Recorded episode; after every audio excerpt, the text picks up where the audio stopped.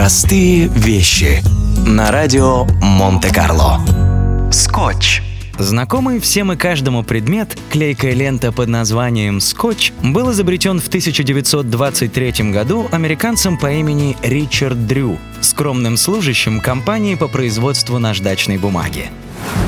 Дрю было поручено следить за тестированием новой модели бумаги в автосервисах, где занимались покраской автомобилей. Как-то, находясь в мастерской, молодой человек заметил, что малярам сложно красить машину двумя разными красками. На стыке цветов граница получалась очень неаккуратной. Дрю пообещал мастерам решить эту проблему. Через некоторое время он принес в автосервис ленту, края которой можно было приклеивать практически на любой предмет. Ричард решил не наносить клей на всю поверхность ленты из соображения экономии, и его скупость была тут же отмечена работниками мастерской.